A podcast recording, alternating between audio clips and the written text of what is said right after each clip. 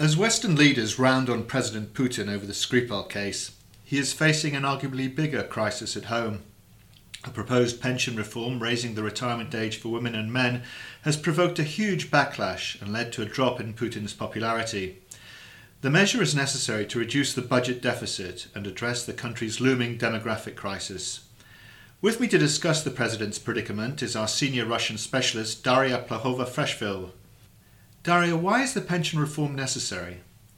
Current retirement age in Russia was set up in the 1930s Soviet Russia at 55 years for women and 60 for men. So the need to increase the age has been in the political works for a very long time. And in fact, Putin did try to push it through in mid 2000s, and that met with a huge social backlash. So he put it on hold for a while. But nonetheless, the need hadn't gone away. Uh, the demographic crisis, the low birth rate of the 1990s is now demonstrating that as this population is growing up, the ratio between the working people and the retirees is growing smaller and smaller. And some say by 2044 may reach one to one ratio, which is simply unsustainable for the national budget.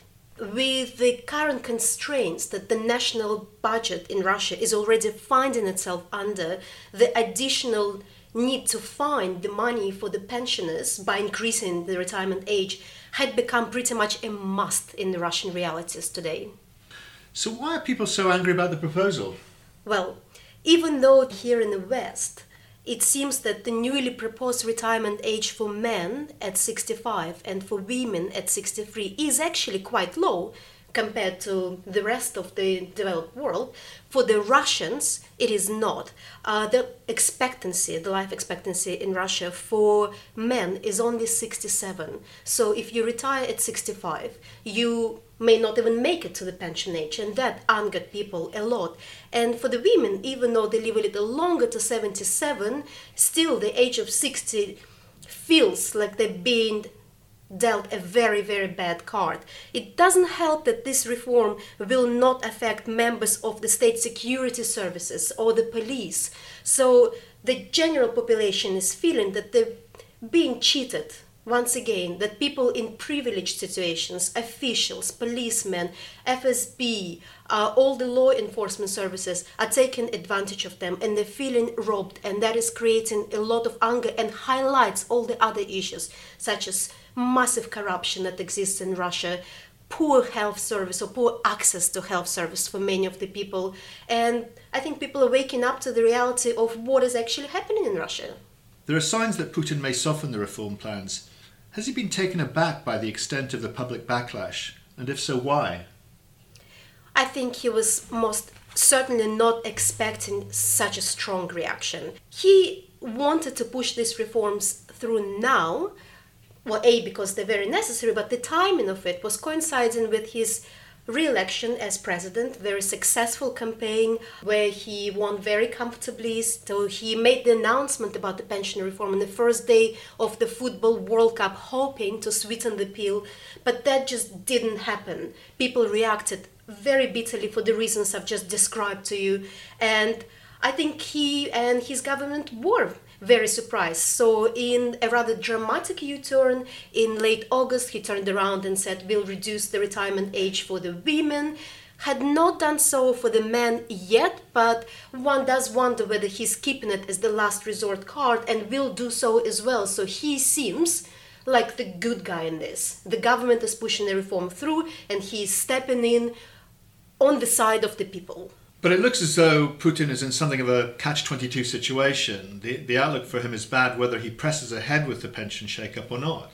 Absolutely. Whatever happens, this is going to be a very difficult situation for him because, as we already said, the national budget would like to reduce its contributions to the pension fund, and the most obvious way of doing that is increasing the retirement age by doing so, he will upset millions of people in Russia, both who are about to enter that retirement age and those who are still young and have to kind of look forward to very little retirement age because the life expectancy in Russia is so low. So, yes, it is a catch 22 and it is going to be uncomfortable one way or another.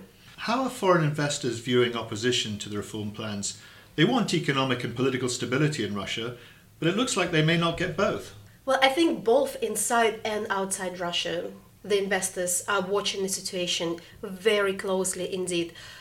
As we saw with the recent regional election, which just took place a couple of days ago on the 9th of September, Putin is losing support in local positions, and a lot of his allies had not been re-elected in the anger to do with the pension reform. So will he get the political support he needs to keep the system running? And if not how will he ensure the political stability? Will there be more detentions more arrests more prosecutions of the opposition to achieve that?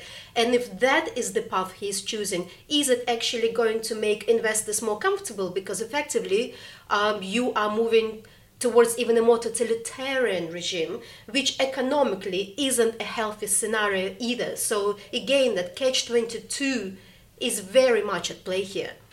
Finally, Putin has survived many challenges. Is he likely to overcome this one?